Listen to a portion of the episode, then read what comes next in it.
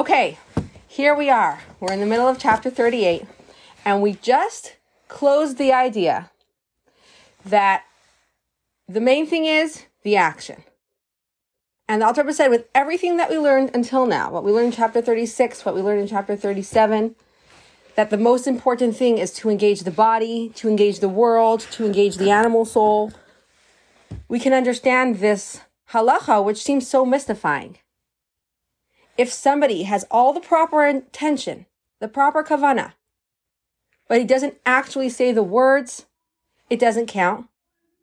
On the other hand, if somebody did the mitzvah, they said the words, they didn't have the proper intentions, it's not the best way to do it.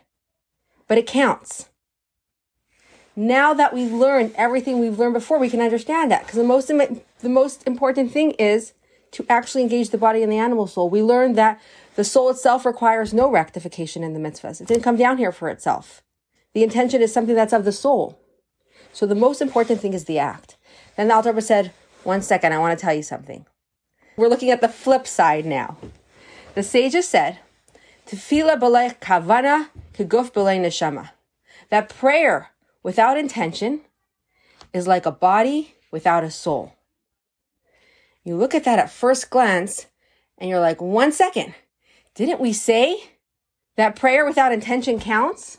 That is what we said. And what we are not saying here is that prayer without intention does not amount to anything.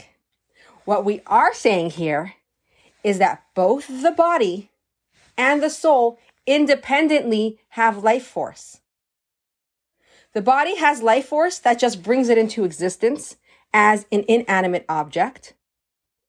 And the soul has life force that gives it so much power to actually animate a body and make it a living being. While both body and soul have divine life force, in one respect, they're exactly the same. In another respect, they're very different. The way that they're exactly the same is when it comes to concealment of the countenance. Neither the body nor the soul, meaning the animal soul, experience the truth that there's nothing else besides Hashem. They are both cloaked in concealment of the divine truth. However, even though they both experience total divine concealment, in another respect, they're very different. And that's when it comes to the amount of life force that's in each of them. In the body, there's a minimal amount of life force. And we're talking about the body as it is separate from the soul, like an inanimate being.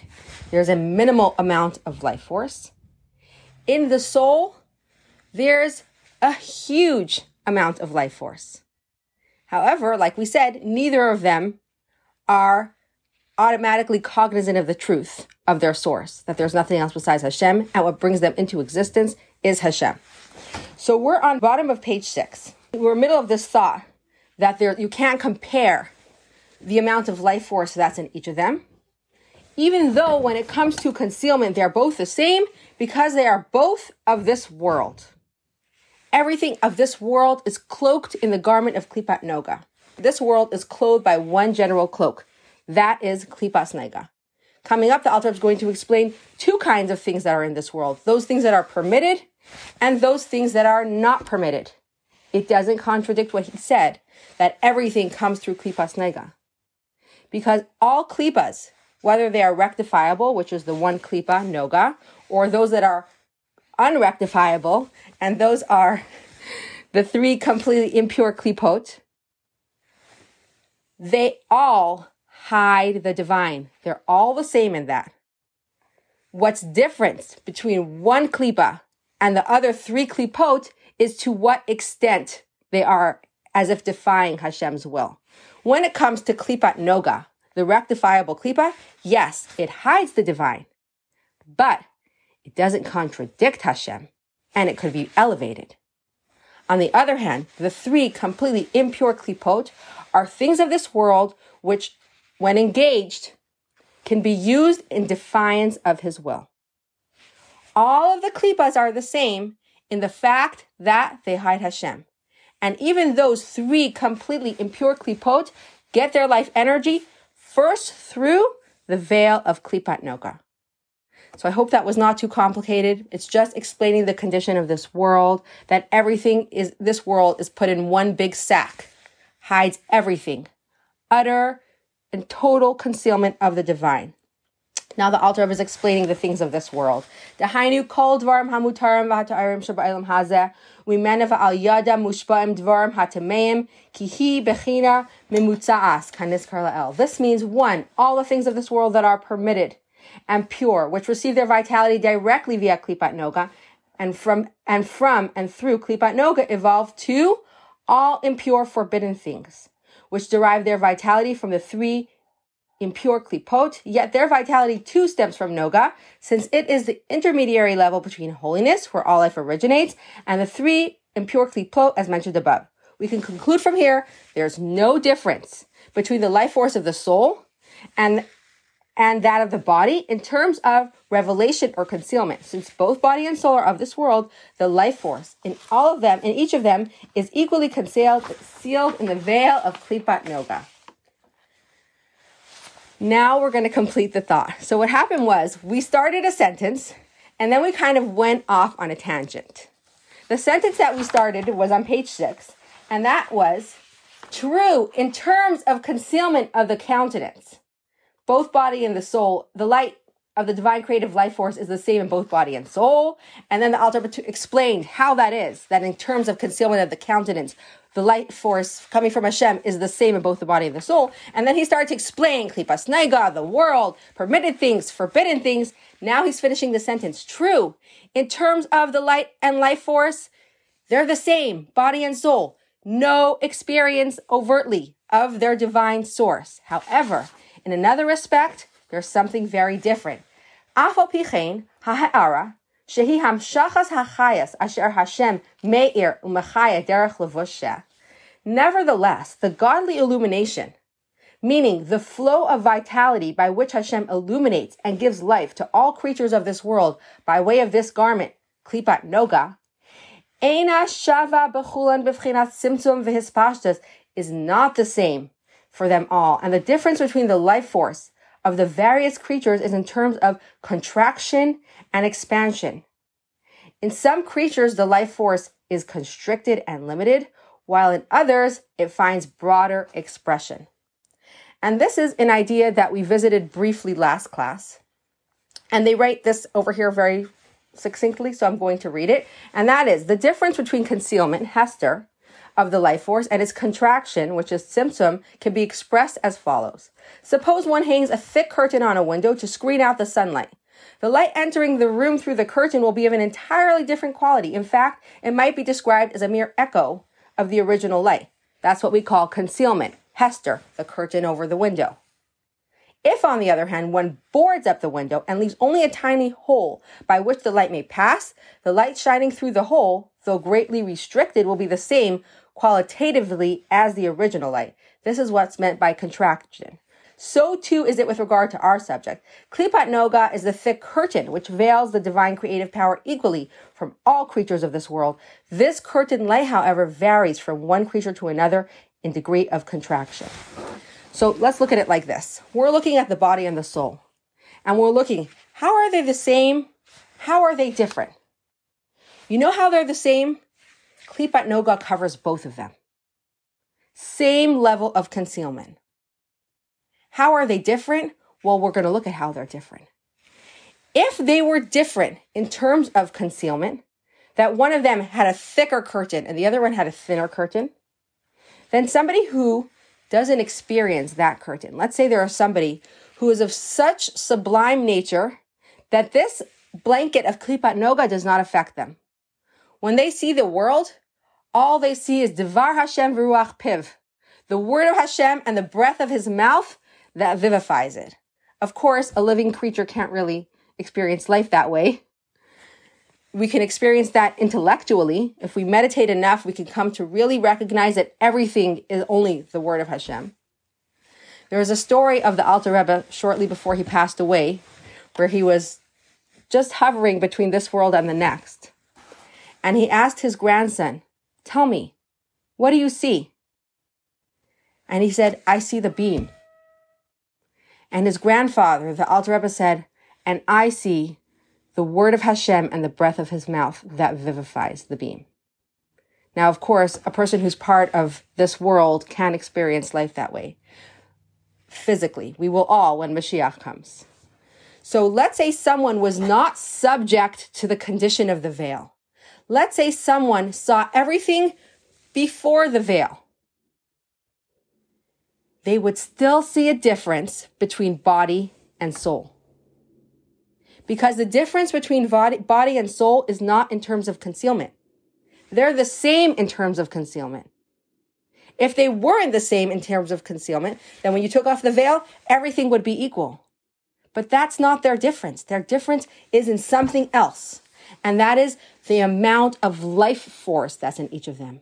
In the body, there's a minimal amount of life force. In the soul, there's a huge amount of life force. So when it comes to concealment, they both experience that concealment. There's nothing else besides Hashem, and yet they don't sense it. However, in terms of contraction or expansion, there's a big difference. The amount of divine creative power that vivifies something that's inanimate or the body is minimal. The amount of divine life force that animates the soul, whether of a human being or of an animal, is copious. In the physical body of a living creature and in an absolutely inanimate being, such as stones or earth, in which no life or spirituality are apparent since they lack even the power of growth, the ray of divine creative power is in a state of unparalleled contraction. So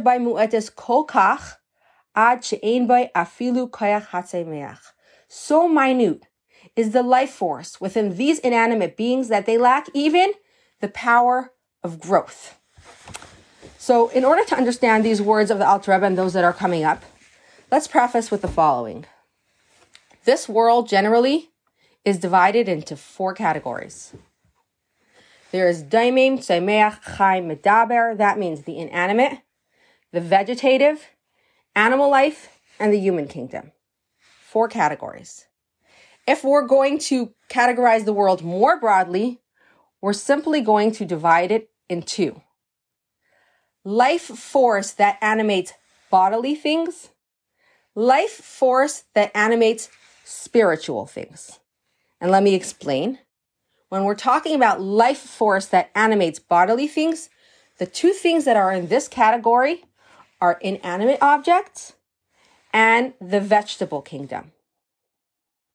Now, inanimate objects, clearly their life force just brings them into existence and they're something inanimate and they don't do much. But even kayach hatzemeach, the power of growth, that spark which is in the plants, for example, which makes it more spiritual, let's say, than a stone, nevertheless, its entire life force is still a bodily life force. Meaning, it's all about growth, taking this small body and making it into a bigger body, as in contrast to, let's say, animal, where their soul gives them the power to hear and the power to make noises and the power to see, and it's a whole complex thing going on. The life force of the plant is just about taking the small body of the plant and making it into a larger body. So both inanimate and vegetative are of the category of bodily life force. The life force that's within them is bodily life force. On the other hand, the soul within the animal and the soul within the human being are of a spiritual nature, and the life force that animates them is of a spiritual nature. So there's the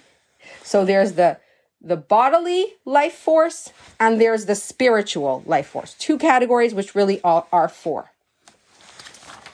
So we talked about the body and we compared it to actual inanimate things. Both body, we're talking about just the body itself as it is separate from the soul. Both body and inanimate things have a very minimal amount of life force, so small that it doesn't even have the power of growth.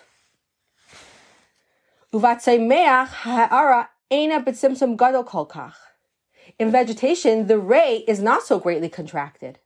The phenomenon of growth indicates the presence of something more than mere physical matter. Some degree of spirituality is in evidence. V'derech klal nachlakais la'arba madregais. Doimim, soimeach, chai, medaber. In general, all things of this world are divided into four categories: mineral, vegetable, animal, and man, meaning the speaker. So there is a profound amount of levels in this world. What are these levels? The amount of divine life force that animates each thing. We're talking about in terms of tzimtzum and hispashtut, contraction and expansion. If we're going to look at one created being to the next, with that special microscope, we'll see things very differently. We'll see how much life force each of them has. The amount of levels there are in this world is innumerable. However, generally we can divide everything into four categories. Inanimate, a mineral they call it, vegetable, animal, and man.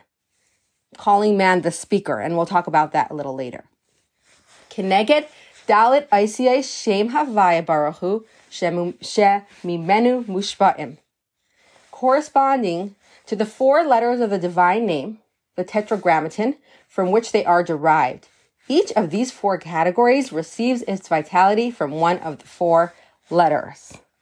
Okay, so the tetragrammaton, the name of Hashem, Yud and He and Vav and He, is the name of Hashem that brings everything into existence.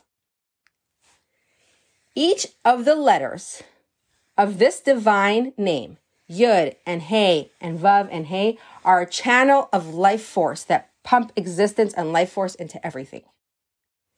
The four categories that we mentioned get their life force each from a different letter of Hashem's name. So let's look at the first letter of Hashem's He, the Yud.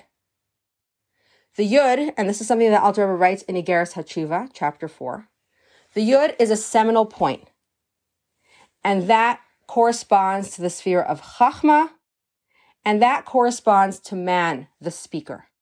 So that's the highest level of these four categories. That's man, that's connected to Yud, that's connected to Chachma.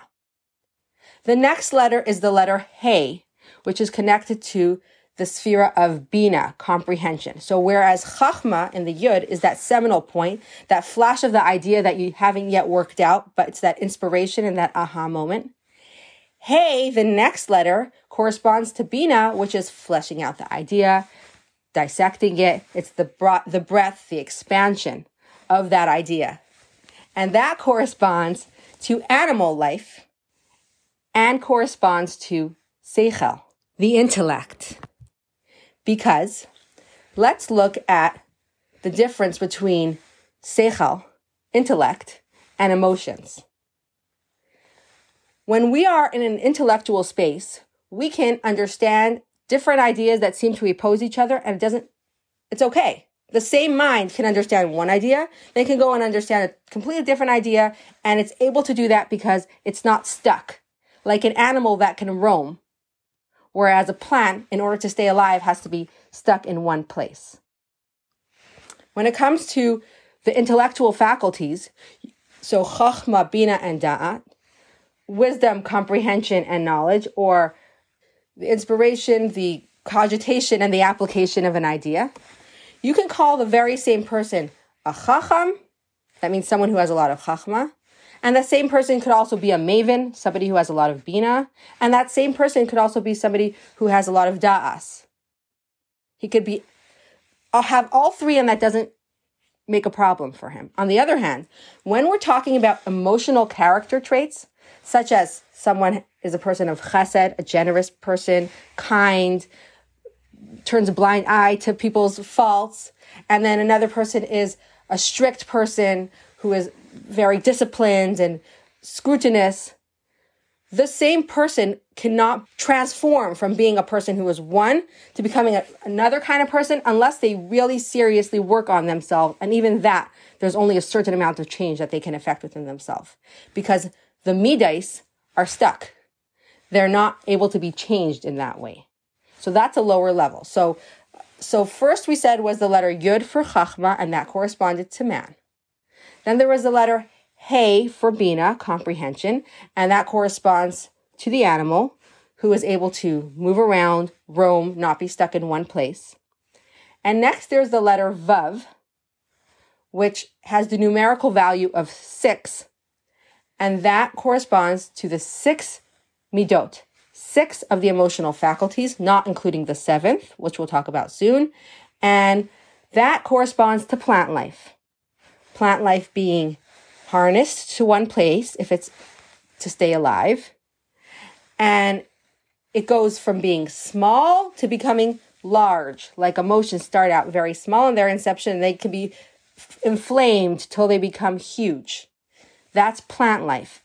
Plant life corresponds to the letter Vav. That's where it gets its life force from, the letter Vav of Hashem's name.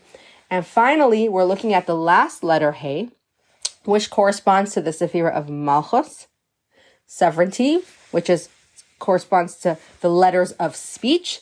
Sefer Yetzirah calls the letters of speech stones. They're inanimate in the human soul. And it's represented by the letter He because all letters of speech are first formed by He. What is He? He is just that breath. That then goes into a letter and becomes something of a form.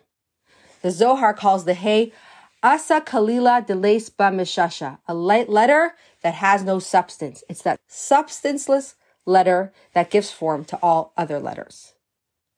And that corresponds to the inanimate. The stones, actual physical stones, and in the human soul, what are the stones? They are the letters of speech. While the emotions of speech can grow, the letters of speech don't change. They've stayed the same. So everything in this world experiences total concealment.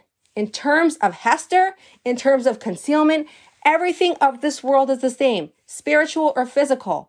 The soul or the body, everything is the same in terms of Hester. But when we're talking about tzimtzum and hispashtut, contraction or expansion, oh, there are very different levels in this world. Many, many levels, but generally there are 4. In the lowest level, inanimate, the contraction is huge. As we move up higher, there's a much greater level of expansion. These 4 categories are coming from, they derive their nurture and life force, their existence from the name of Hashem. Yud and He and Vav and He. Yud is the highest level, and that's for man. He is the next level, and that's for animal. Vav is the next level, and that is for plant life. And finally, the lower letter He corresponds to inanimate objects. So let me sum up what we said until now, and then we're going to move into this next section. And that is that, yes, everything in this world experiences the same veil of Klipat Nogah, which totally and utterly hides the truth. In that way, everything is the same. However, when we're talking about the amount of life force in different things of this world, that's when we're going to find a difference. Now, remember, why are we going into this discussion of life force and body and soul? Because we're trying to figure out this statement of our sages. Tefillah b'lei kavanah k'guf b'lei neshama. Prayer without intent is like a body without a soul. So first we were coming to understand body and soul. Now we're going to take it over to mitzvah and kavanah.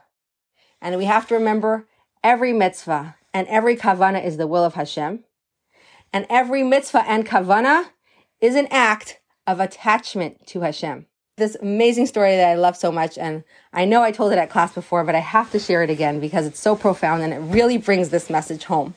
So this is a story of Reb Mendel Vechter, who was a Satmar chesed, and slowly he became a Chabad chesed. Started out with learning Tanya with the famous Rebbe Yoel Kahn. He first made a condition with Rebbe Yoel Kahn that he will only study the Tanya if he only sticks to the words of the Alter Rebbe. He did not want to hear any explanations of the Rebbe. So that's how they started out. Rebbe Yoel Kahn had to give explanations of the Rebbe because there's no way to understand certain concepts without understanding the Rebbe's explanation. And eventually he told him these explanations that I told you, just by the way, they came from the Rebbe. And so he decided he wants to become a chassid. And he became a chassid of the Rebbe, but for various reasons, it actually was dangerous for him. to become a Chabad chesed at that time.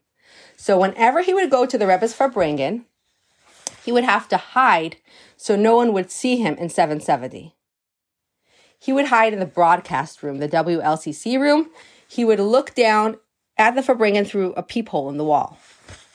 So one time, he is running to a Farbrengen clandestinely, and he's still at his home village, or however you call it. He's in his community, and he is just finishing up a meeting with the Dayan in the community. The Dayan is a prominent rabbi, and he wants to leave already, and the Dayan says, no, 1 second. I owe you 14 cents as change for something. So he looks at him like, seriously, 14 cents? So the Dayan said, why do you think 14 cents is insignificant? Do you know what you can do with 14 cents? I don't think anybody's going to like the answer. With 14 cents, you can betroth 14 women. Okay. So I guess he gets his 14 cents and he leaves. He goes to 770. He's hiding in the room. Nobody sees him. He's in the broadcast room. He's looking down at the Farbrengen through the peephole.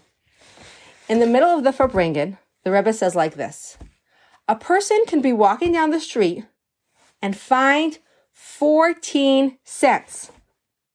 And they would think, what is the significance or value of 14 cents? And then the Rebbe says, do you know what 14 cents are? 14 cents means 14 times tzedakah, which means 14 connections to atzmos ein saif baruchu. 14 connections to the very essence of Hashem. And this is what we're learning here. What is a mitzvah and what is kavanah? And I'll tell you right from the start, each of them is the will of Hashem. And each of them is an attachment to Him. But there's going to be a comparison of the act or the speech of the mitzvah to a body and the intention of the mitzvah to a soul, as we're going to see. So we're in the middle of page 9. One second, I have to give an introduction before we start this. Okay, so we looked at this world and we said everything of this world is the same in terms of concealment. And even if we move up into higher worlds, everything of a world is going to experience some level of concealment. There's not a creature that doesn't experience concealment.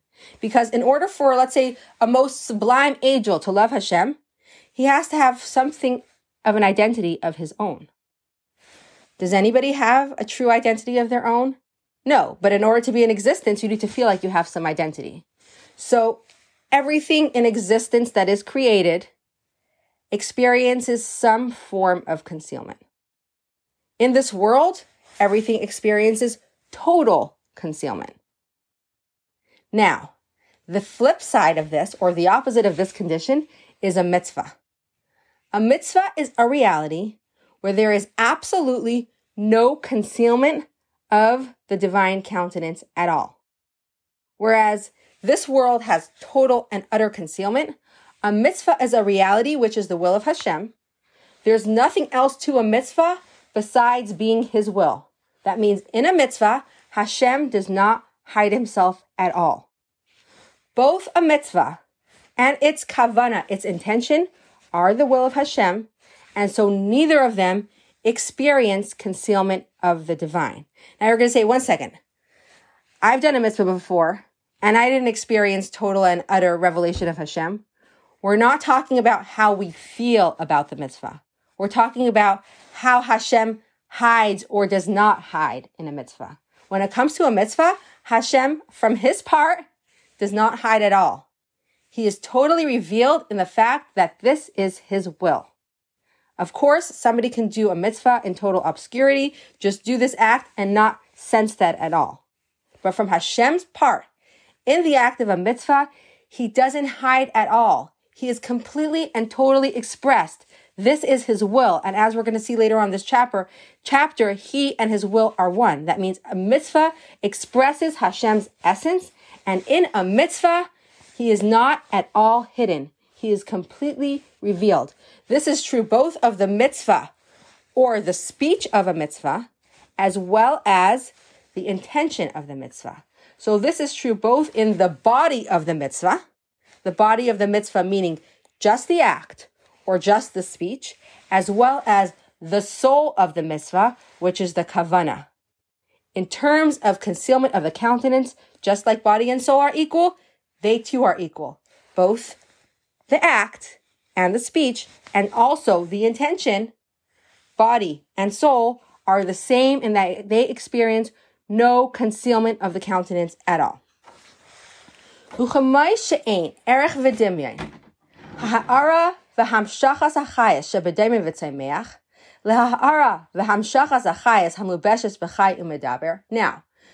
as the illumination and flow of vitality found in the mineral and vegetable categories bears no comparison or likeness to the illumination and flow of vitality clothed in animals and man, since in the latter two categories it is clearly apparent that they are alive, although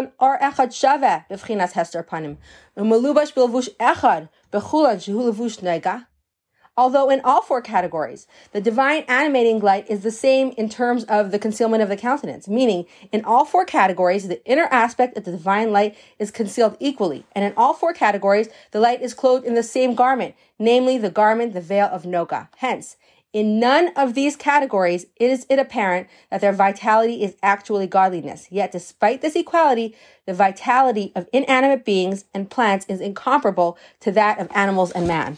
So the way that Rabbi Steinsaltz puts it is he says, everything in this world shares the common denominator of Klipat Nogah. So there's the man, there's the chair he sits on, and there's the food he eats. While they're so different in terms of life force, nevertheless they could use each other and live with each other because they are part of that same framework. Everything in this world is part of the framework of Klipat Nogah. Whether it's the person, the chair, or the food, they're all the same in terms of concealment. Even though they're all the same in terms of concealment, the light within them is so different.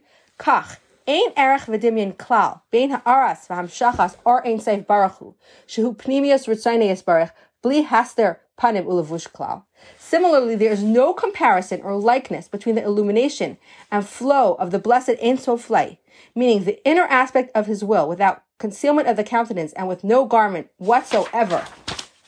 Ha'me'ira umubeshes b'mitzvahs ma'asiyos mamish, v'chein b'mitzvahs hatluos b'dibor uvitois v'sayim b'li chavanah shehu nechshav k'maaseh mamish kanizkar la'el, as it radiates and is clothed within the mitzvahs consisting of action, whether actual action or mitzvahs performed through speech and verbal articulation, which was regarded as actual action, as mentioned above, when performed without kavanah, l'gabi ha'ara v'hamshachas arayin seif baruchu, ha'me'ira umlubeshes b'chavanas ha'mitzvahs ma'asiyos. The illumination of the Ein Sof found in these mitzvahs bears no likeness or comparison with the superior illumination and flow of the blessed Ein Sof light, radiating and clothed in the kavanah of the mitzvahs of action.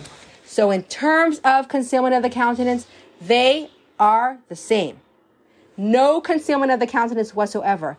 But just like you can't compare the amount of life force in inanimate and vegetable to the amount of life force in animal and human, you cannot compare the amount of divine illumination that shines in the act of the mitzvah without kavanah or the speech of the mitzvah without kavanah to the amount of divine radiation that shines in the intention, the kavanah of the mitzvah.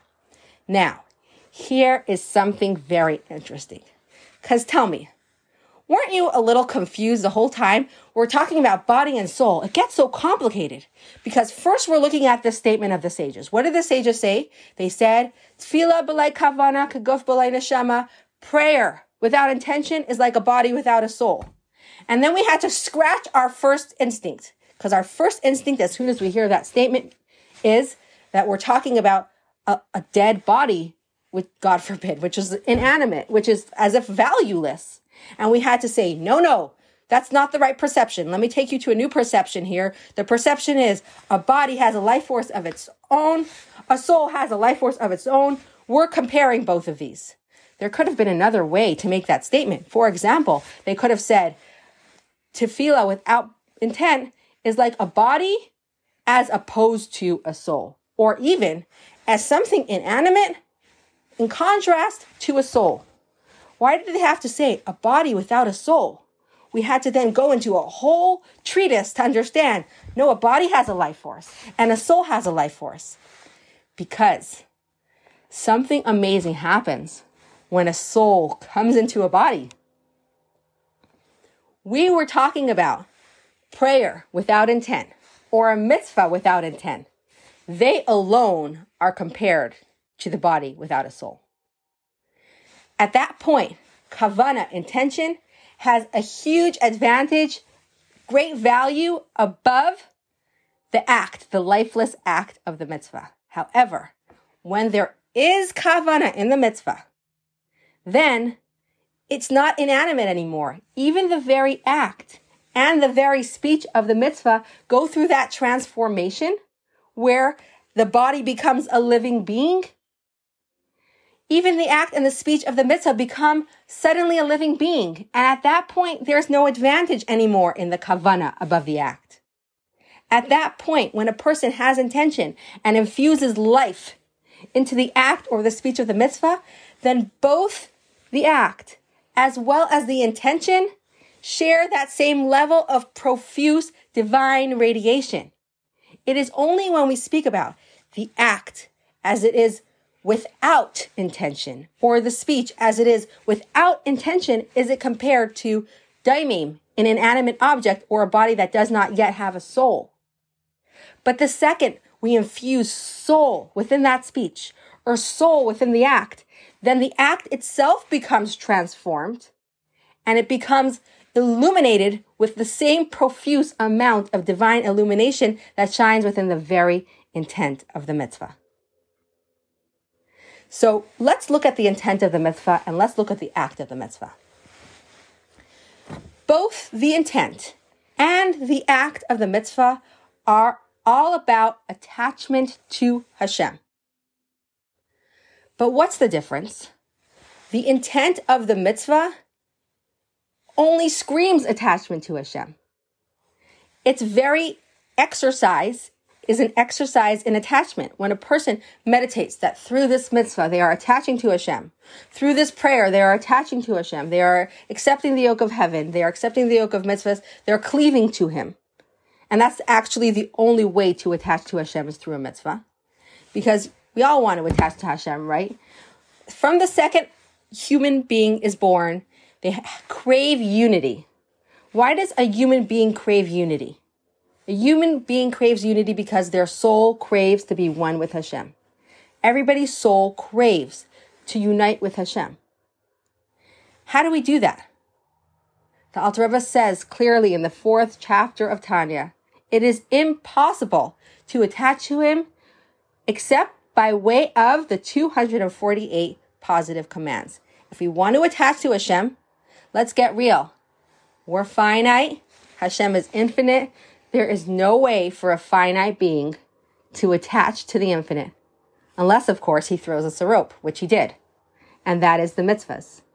That's our way of attaching to him. We can grasp his limbs. The 248 mitzvahs are his limbs, as it were, the way he expresses his vitality in this world. We can grasp onto that and attach to him through the mitzvahs and only through the mitzvahs. So a mitzvah is an act of attachment. The speech of the mitzvah, the act of a mitzvah, is an act of attachment. The kavanah, the intention of the mitzvah, is an act of attachment. However, a person can do a mitzvah, and it will not at all be apparent that through this act, they're attaching to Hashem. You see it all the time. Someone can just do a mitzvah and not think much about it, not think, they just say a bracha with casually. It is an act of attachment, but it's entirely possible that a person will not feel the attachment. However, kavanah is not only an act of attachment. Its whole theme is attachment. It expresses that attachment. When a person has the intention, I want to attach to Hashem, he is expressing the very core and the very theme of the kavanah. So from this, we can see that the divine will that radiates in the kavanah of the mitzvah is so much more than the divine will that radiates within the act of the mitzvah. Even though they're both acts of attachment, you can totally sense that attachment in the kavanah. You cannot necessarily sense that attachment in the act. Okay, we're comparing, just like you cannot compare the amount of life force in these various levels of the world. You cannot compare the amount of divine light that shines within the mitzvah. Now the Alter Rebbe explains what kind of kavanah he's talking about over here. What type of kavanah, what type of intention he refers to here. Because there are different types of kavanahs. In fact, there are even these mystical unions, these kavanahs that people have to make these unions in the supernal world. For example, a person, when putting on tefillin, can have the intention that he's drawing down maychen into za, the intellect into the emotions. That's not the kind of kavanah the Alter Rebbe is talking about over here. When a person has that kind of kavanah, it's an enhancement, but it's an enhancement to the body of the mitzvah. What type of kavanah constitutes the soul of the mitzvah? It's this kavanah that the Alter Rebbe is specifying right here. Sheha'adam miskavein ba'asiyasan kedei l'dafka ba'yisbarech al yedei kiyom ritzaynai. Meaning, man's intention to attach himself to Hashem by fulfilling his will as expressed in the mitzvahs. Shehu u'ritzaynai echad. Since he and his will are one. So when a person does a mitzvah with intention, that intention that is shining with profuse divine light is this specific intention. It is this specific intention that is called the soul of the mitzvah. It is this specific intention that gives life to the mitzvah to the point that it makes it like a living being. What is this intention? It's the intention to cleave to Hashem. A person is stirred with love for Hashem. He's in awe of Him. He wants to connect. He does this mitzvah with this intention. I am connecting to Hashem with this mitzvah. And how am I connecting to Hashem with this mitzvah? Because a mitzvah is the will of Hashem. And Hashem and His will are one. This is very different from the human experience. Because when a person desires something, they have a will towards something, there's the person themselves.